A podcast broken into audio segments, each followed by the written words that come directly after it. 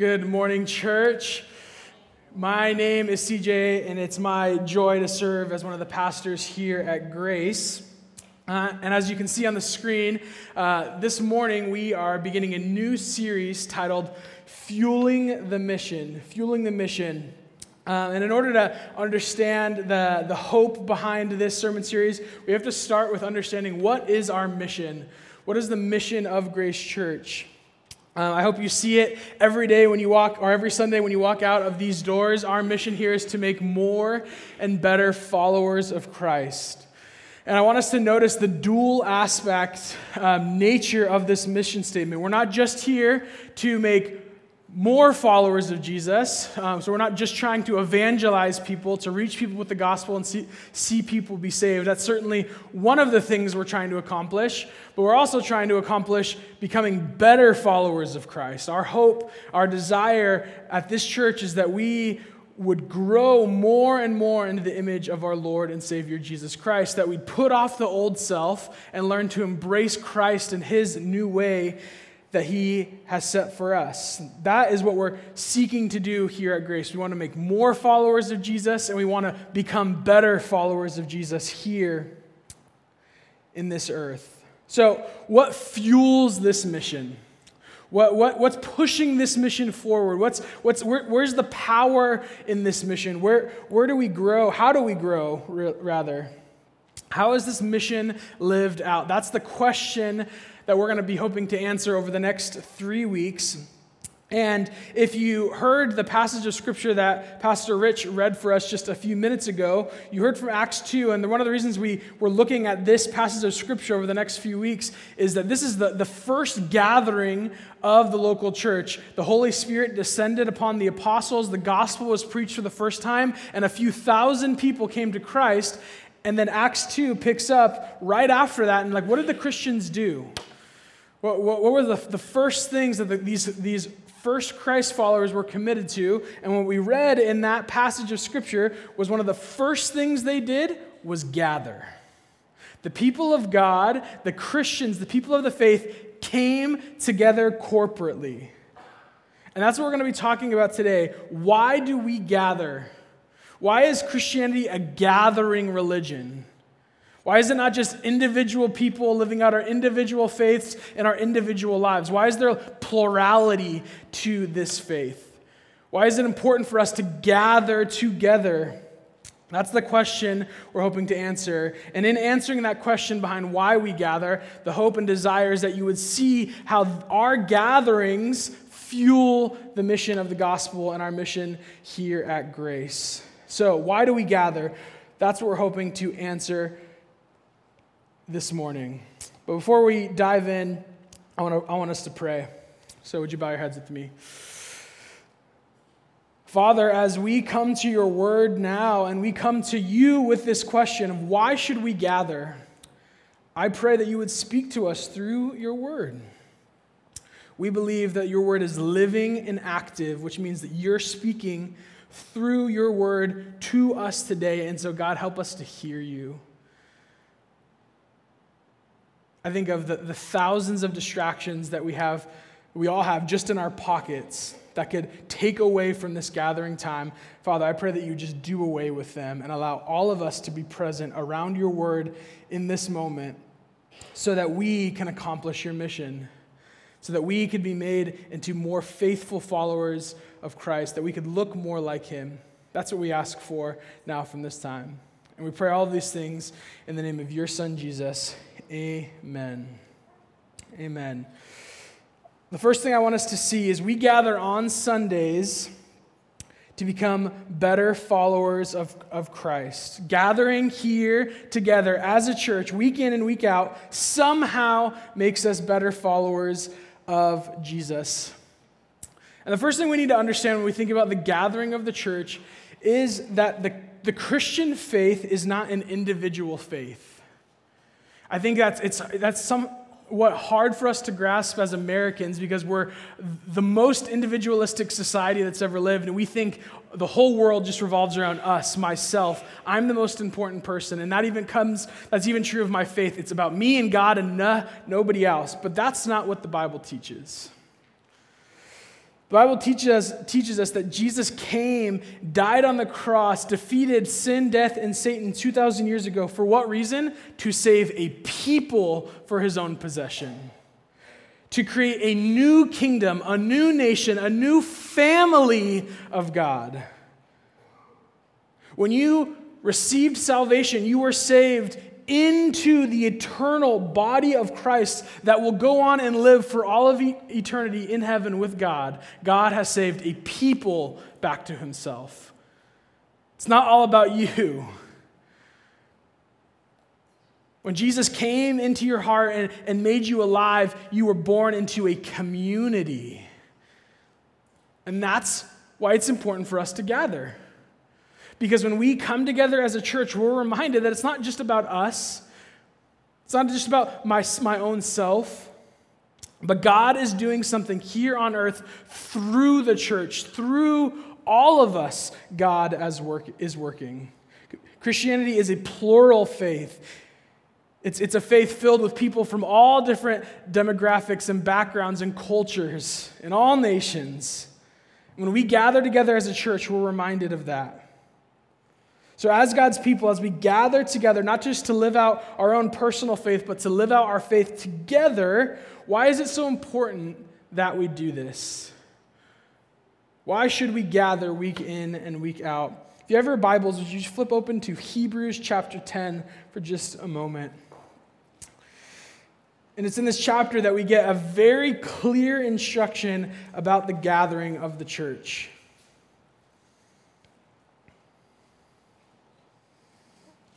Hebrews 10, looking at verse 24. Look what the author of Hebrews says. And let us consider how to stir up one another to love and good works, not neglecting to meet together, as is the habit of some, but encouraging one another, and all the more as you see the, the day drawing near. Did you catch that important phrase? Not neglecting to meet together. If you're a Christian and you want to take your faith seriously, don't neglect to meet together like we're meeting together right now. Don't neglect that. Don't, don't come like once a year or once a month, but no, come as often as you can. Do not neglect this. What, is the, what does the Bible tell us? Why do we do this? Because we're considering how to stir one another up to love and good works. And then towards the middle of verse 25, because it encourages one another. We meet together for what purpose? To encourage one another, to stir one another up, to spur each other on. There's something about gathering together as the people of God that encourages us, that fills us up, that motivates us to continue to live the Christian life. But what is it? What is it about this gathering? What is it about when the church assembles that encourages us to love and good deeds? How is that happening? How should that be happening through our gathering? I think we find the answer to that question in answering what's the purpose of the church? What are we trying to accomplish? What are we trying to do when we gather? Uh, traditionally, this, this uh, answer to that question has been pretty simple. Uh, for, through the past few hundred years, there's really three things that the church does the church teaches the word, and it administers the sacraments, primarily communion and the Lord's Supper. Or, can I get some water by if any chance? Thank you. I got like a frog in my throat. Thanks, Sean.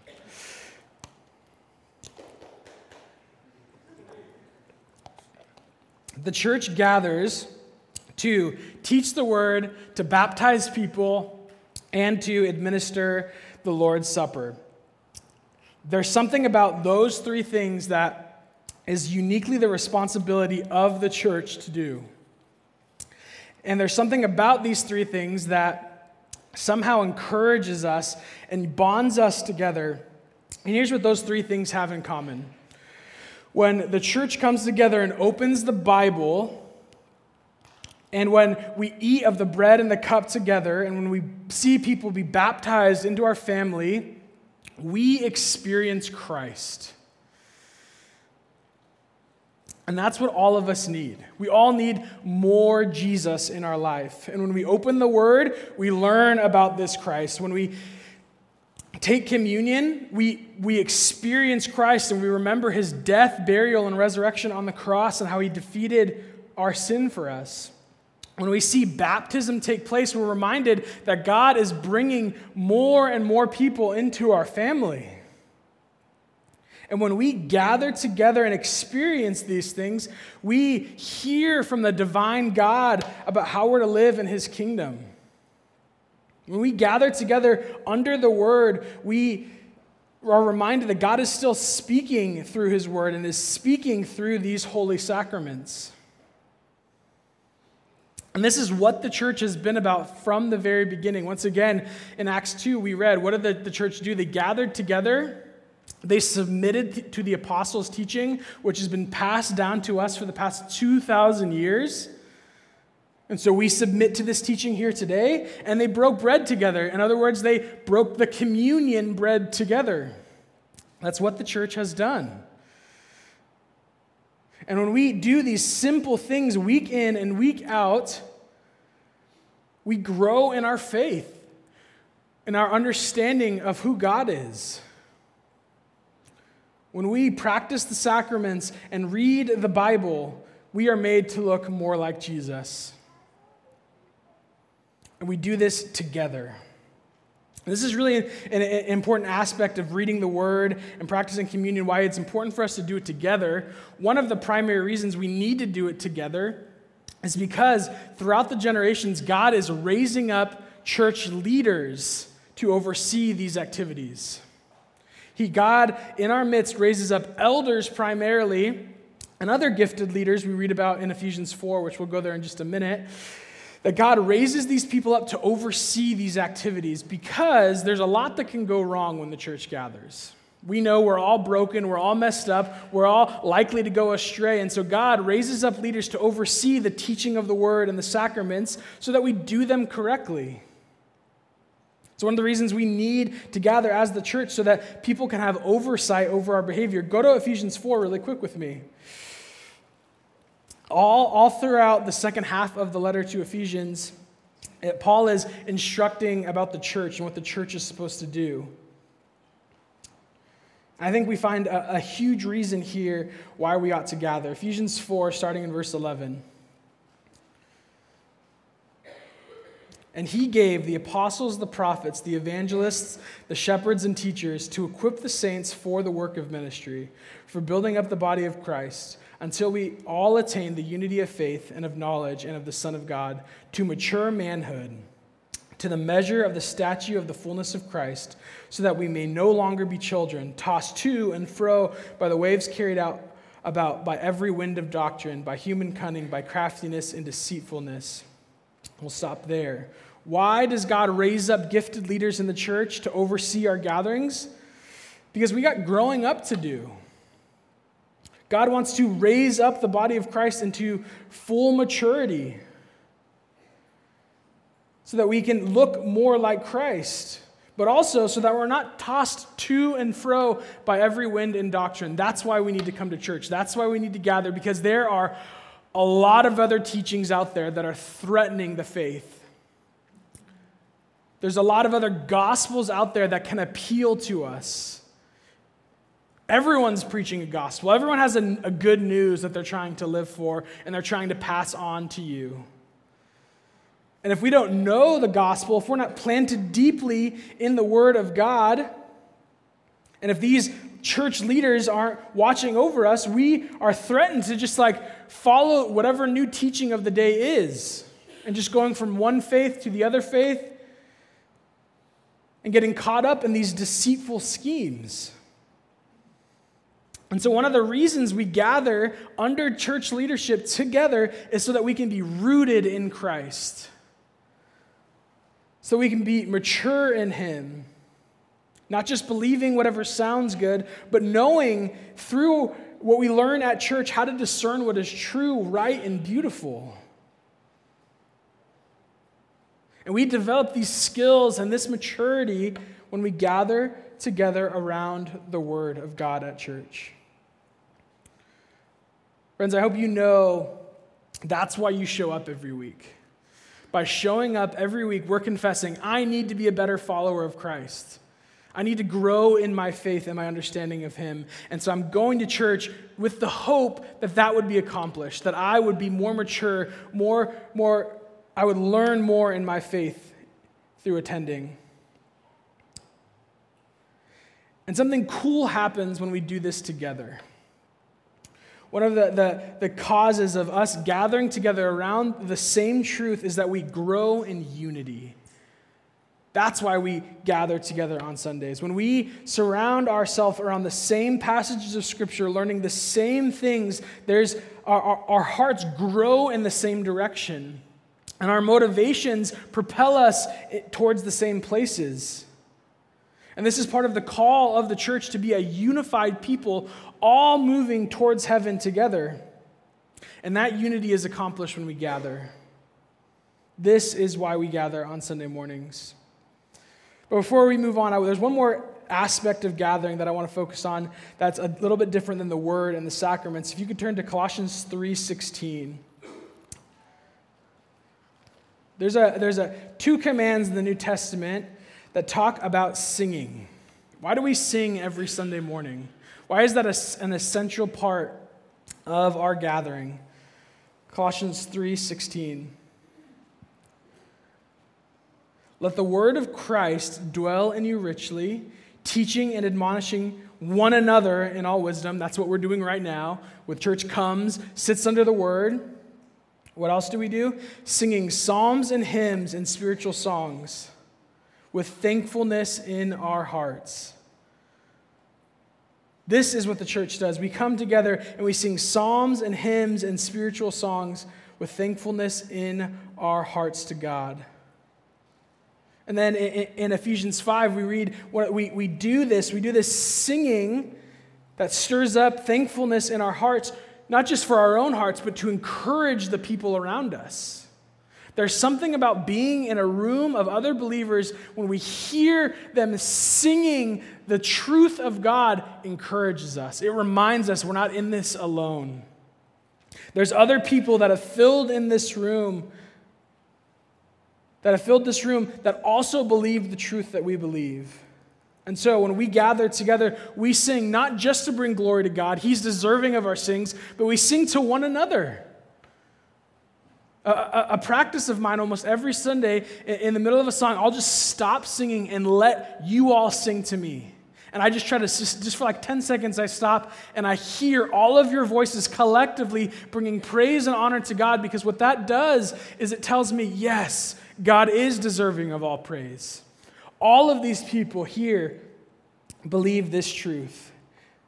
And there's something about doing this corporately that encourages us and reminds us that this is how we ought to live.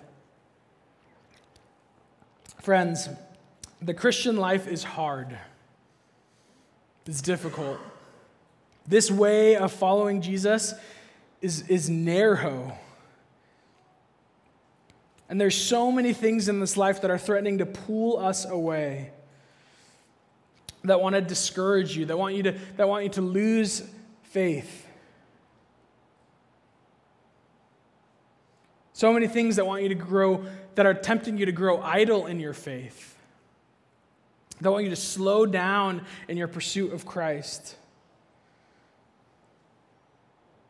And we all know we're bombarded by these things all the time.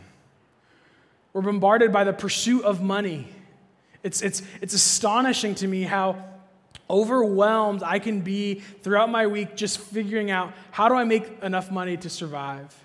How do I just get a little bit more so I'm comfortable?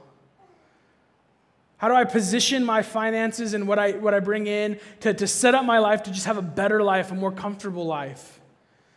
I remember when I was single, that the, the, the pursuit of wanting to be married was just like filled my mind all the time so much so that I would forget to pursue God because it was just this thing that I needed.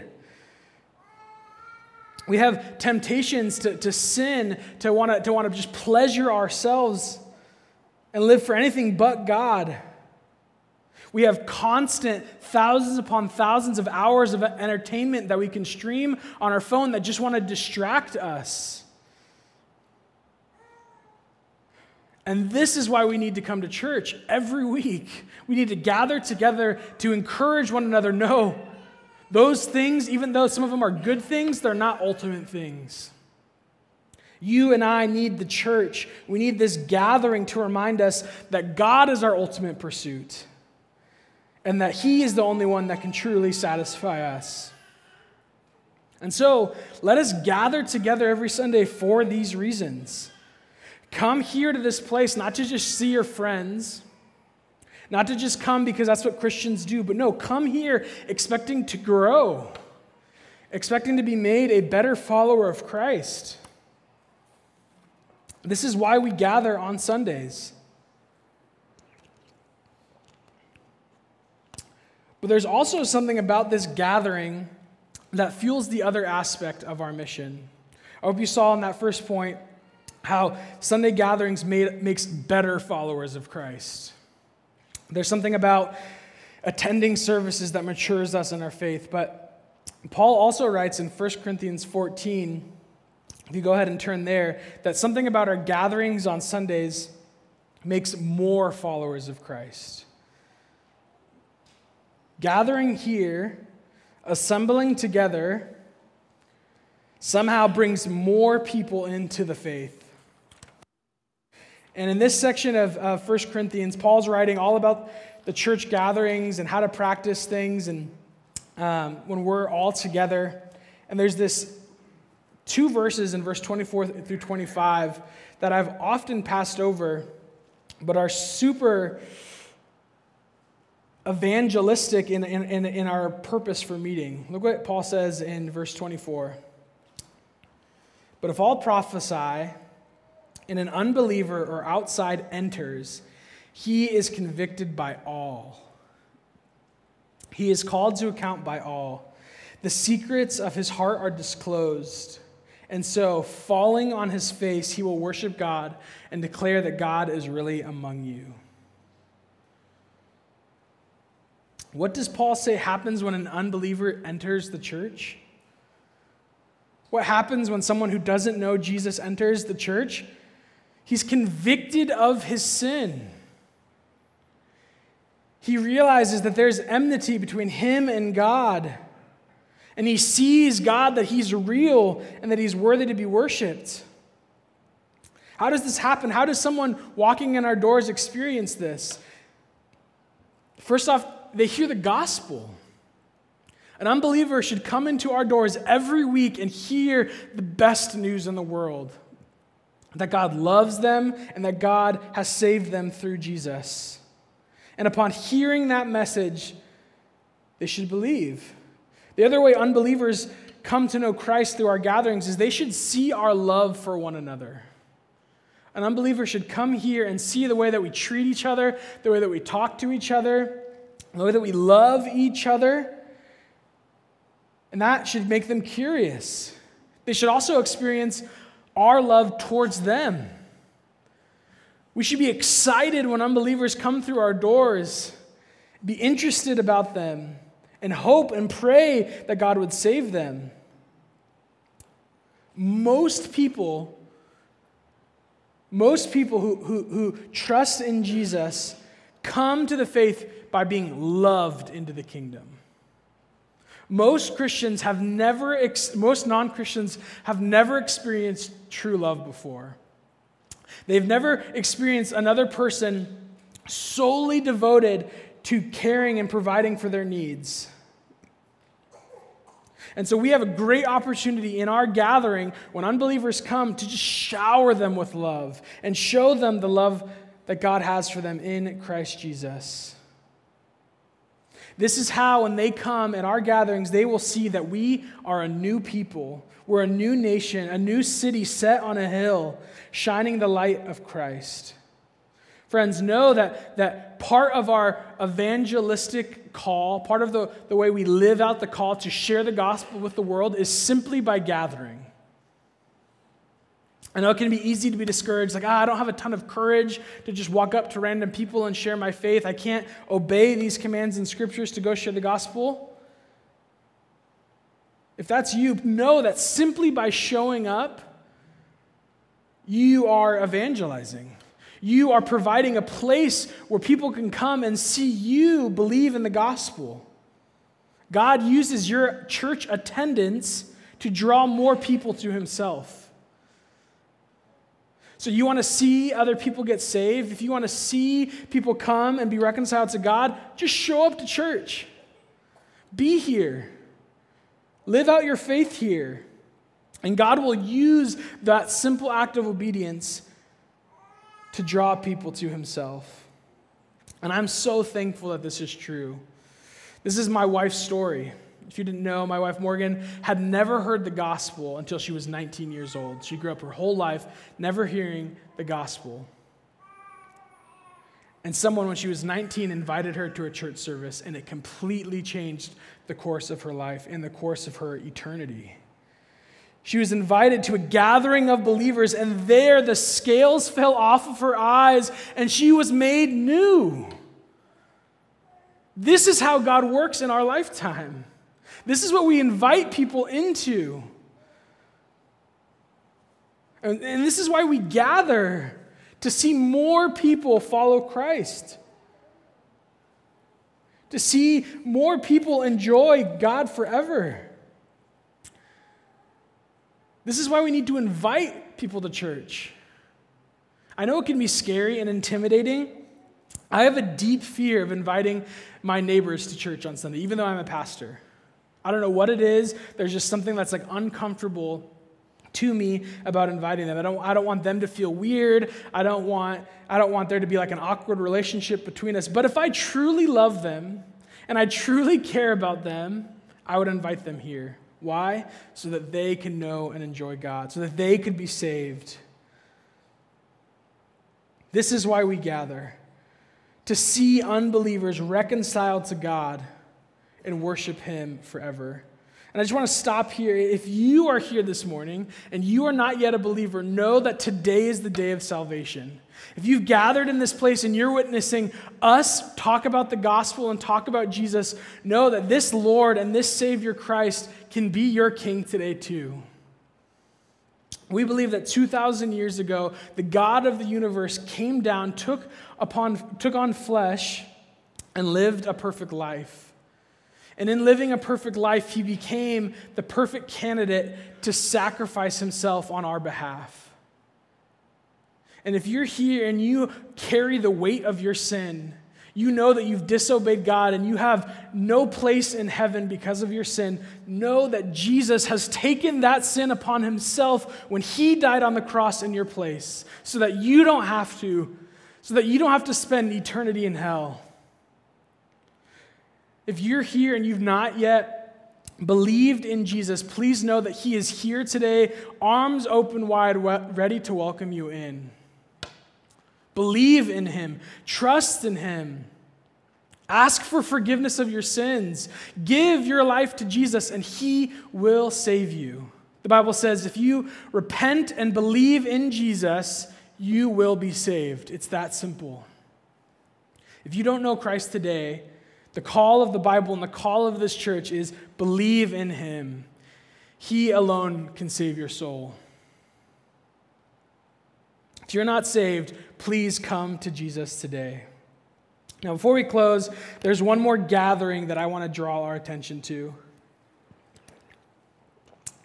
We believe here at Grace that gathering in small groups is essential to us living out our mission here as a church. What is it about small groups that help us live out this mission? If you didn't know, it's been the pattern of Christians over the past like few decades to, to come uh, to regain the practice of gathering together in smaller groups.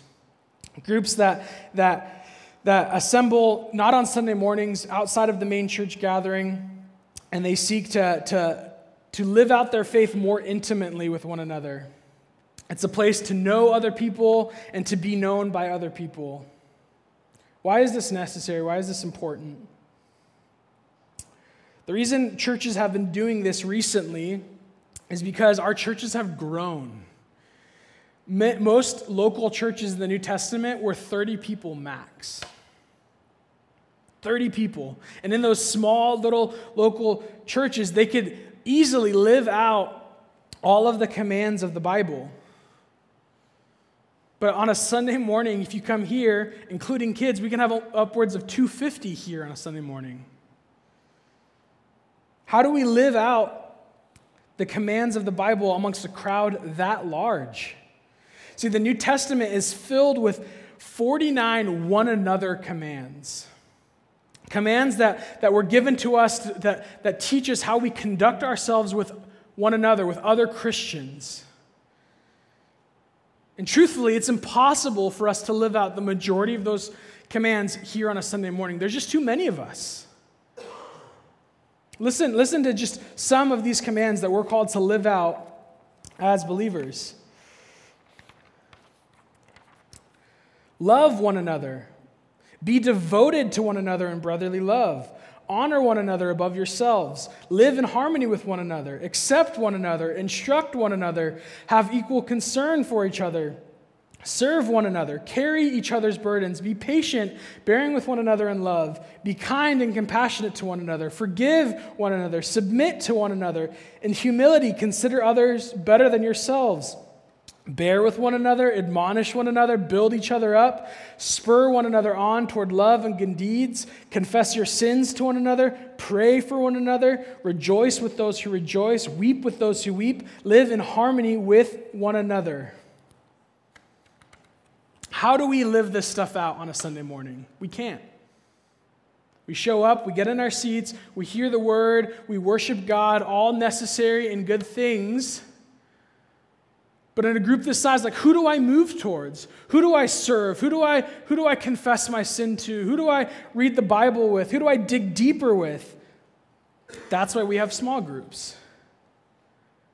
These small groups are, are supposed to be a place where real discipleship happens, where we encourage one another to grow, where we open up our Bibles together and hold, behold the truth of God together. We unpack the mysteries of the gospel and apply them to our lives in a personal way. These small groups are how we grow in our faith and become better followers of Christ. And in these small groups, it's also where the church becomes a family. It's where we share life together, where we open up ourselves we know building those sort of familial relationships takes time. Nonetheless, it's our call. Multiple New Testament scholars argue that the primary identity of the church is a family. What is the church? It's a family. And the question is how do a group of 250 people become family? How do, they, how do we family one another? How do we get to know sort, one another in the sort of way that, that makes us feel brotherly affection for each other? We have to gather in more intimate settings, week in, week out, devoting ourselves to one another, being vulnerable with one another. That's how that happens. That personal, familial relationship won't develop in a group this large. It just won't. And so we commit ourselves as, as Christians to gather in these small groups so that we can become family to one another, so that we can know one another in a more intimate way. I am so thankful for the intimate small group of believers that I've uh, had the pleasure of being a part of throughout my Christian life. I, I, I have many older men and women in the faith that have become like spiritual parents to me that have modeled how to endure the trials of life throughout the decades. In these small groups, I've also developed many spiritual brothers and sisters that together we, we admonish one another to, to run the race with endurance. I'm so thankful for these small groups that, that, that I developed healthy uh, spiritual relationships with women, spiritual sisters in the faith that could gently correct me and call out my sin. There's, there's a woman at my church in LA who was a sister in Christ, and she saw this ugly pride in me when I was young, and she gently drew attention to that, graciously exposed that, brought it to the light, and God used her in my life to make me more like Jesus. And if I wasn't in a small gathering uh, uh of Christians with people like her, I don't think I, I, I don't think I would look more like him. But God uses these gatherings of, of, of small groups of people to mature us in our faith. These people should become the shoulders we cry on. They become the friends that we rely on, the people we go to in our hours of need, the people that are praying for us and supporting us in times of crisis. Friends, we believe at this church that, that one of the, the ways the mission of our, of our church is fueled, one of the ways we become better followers of Christ is by being in a small group. And I, I want to emphasize this point so much because right now we have taken a break from small groups and we're reworking them.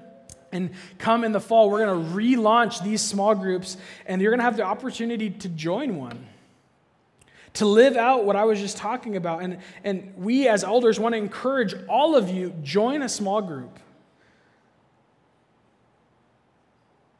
And don't just sign up for one, really give yourself to the group. Show up consistently. Be honest with those in your group. Allow other people to serve you. Be there for your peers. Prioritize those gatherings. Brothers and sisters, we gather together to live out our mission. We come to church with these expectations in mind, eh, hoping, believing that God is going to use our attendance to make more and better followers of Jesus. And so, if you want to live out the mission of this church, we must gather. Let's pray. Father, we ask now that you would use our gatherings to fuel our mission. That you would use our just simply showing up to make us more and better followers of Christ. God, would you use this gathering to be a city on a hill, shining the light of your gospel when we see 1 Corinthians 14 take place here? Would we see unbelievers come through these doors be convicted of their sin, know that you are God, and enter into relationship with you? Would you use, God, these gatherings to disciple us, to mature us in our faith, and to help us run this race with endurance? We pray all of these things in the name of your Son, Jesus. Amen.